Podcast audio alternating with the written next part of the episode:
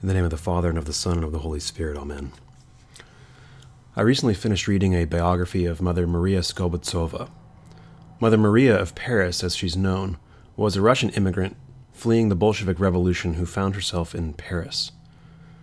Following the tragic death of one of her children in Paris, Mother Maria took monastic vows and set about serving the mostly Russian, derelict poor scattered throughout the city. Her convent became a boarding house, a soup kitchen, a center for theological and intellectual discussion. Mother Maria spent much of her time negotiating for food to serve the poor who came to her for rest. The rest of her days and nights were often spent in deep and rich conversation with anyone who sought her out. After several years of difficult and fruitful ministry living among addicts, thieves, liars, and the exhausted masses of poverty stricken immigrants, Mother Maria's new homeland of Paris became the occupied territory of the German Reich. As the intentions of the Nazi leadership became clearer, namely the dehumanization and extermination of Europe's Jewish population, Mother Maria and the Russian priests who served alongside her began smuggling Jewish people to safety, forging baptism certificates, taking in children whose parents had been removed to concentration camps. Eventually, due to these efforts, Mother Maria and many of her compatriots were arrested, loaded into cattle cars, and sent off to various concentration camps. At Ravensbrück, Mother Maria was largely the same smiling, gregarious to any who wanted to be with her, generous, sharing her meager food allowance with those who needed it. She continued her needlepoint iconography, wrote poetry, taught the women of her unit about the history of the Russian Church and the lives of the saints. She was vigilant and insistent that herself and those around her not succumb to the vice like pressure of dehumanization exerted by their Nazi tormentors as it became clear that Germany would not win the war. Indeed, even as Red Cross trucks parked outside the walls of Ravensbrück, seeking the release of the prisoners held there, the Nazis moved into overdrive, seeking to stamp out all life and all evidence of their diabolical schemes. There's some confusion in the records of these last days, as one would expect, but a story emerges that Mother Maria volunteered to go to the gas chambers in the place of another prisoner. She was martyred in what could not have been a temporal accident, on Holy Saturday, 1945, less than a month before the fall of Berlin and the end of Nazi Germany. One of the things that is so striking about Mother Maria is the way she founded her life upon radical freedom. Christ is freedom, she wrote. Thus, Christ and coercion are incompatible. We live in, and are in fact products of, a culture that is deeply confused about freedom. Our assumption is that freedom is about self expression, self actualization, self reliance.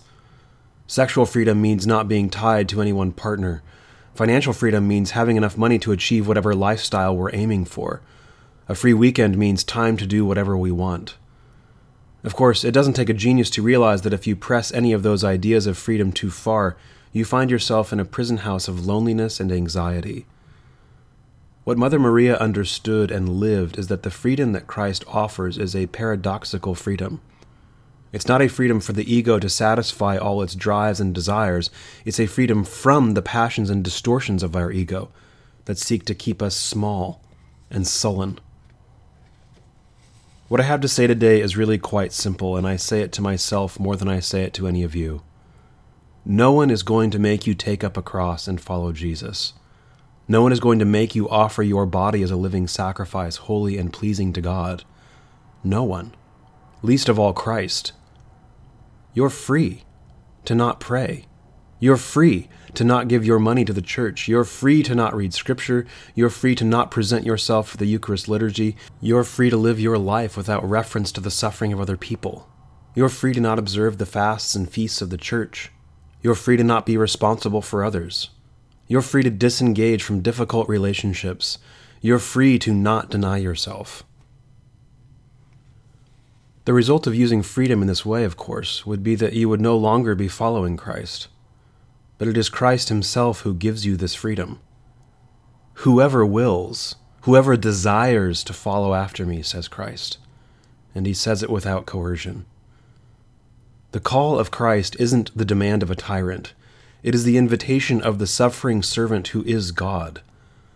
But this invitation isn't to contemplate a theory of freedom, it's an invitation to experience a very paradoxical reality that the more you look after yourself, the more you find yourself slipping through your own fingers. The more you cling to your own comforts and pleasures, the more you seek to prop up your own life, whether it's through money, self expression, moral effort, it doesn't matter. The more you'll watch life seep out of your grasp. The invitation of Christ is an invitation to experience the strangeness of giving yourself in love to others, only to find yourself, in the very act of self emptying, being filled to overflowing with love and peace. And as you become more like Christ in this way, as you grow in your desire to follow him, which in turn feeds your desire to take up the cross that is yours to bear, you will find yourself resorting less and less to coercion as you relate to others no longer will you need others to conform to your ideas for their life or your life, because you will have begun living the very life of Christ, which is itself true life, and a life of true freedom. I'll let Robert Capon have the last word. He says, But all the while, there was one thing we needed most, even from the start, and certainly will need from here on out into the New Jerusalem the ability to take our freedom seriously and act on it to live not in fear of mistakes, but in the knowledge that no mistake can hold a candle to the love that draws us home. My repentance, accordingly, is not so much for my failings, but for the two bit attitude toward them by which I made them more sovereign than grace. Grace, the imperative to hear the music, not just listen for errors, makes all infirmities occasions of glory. Amen.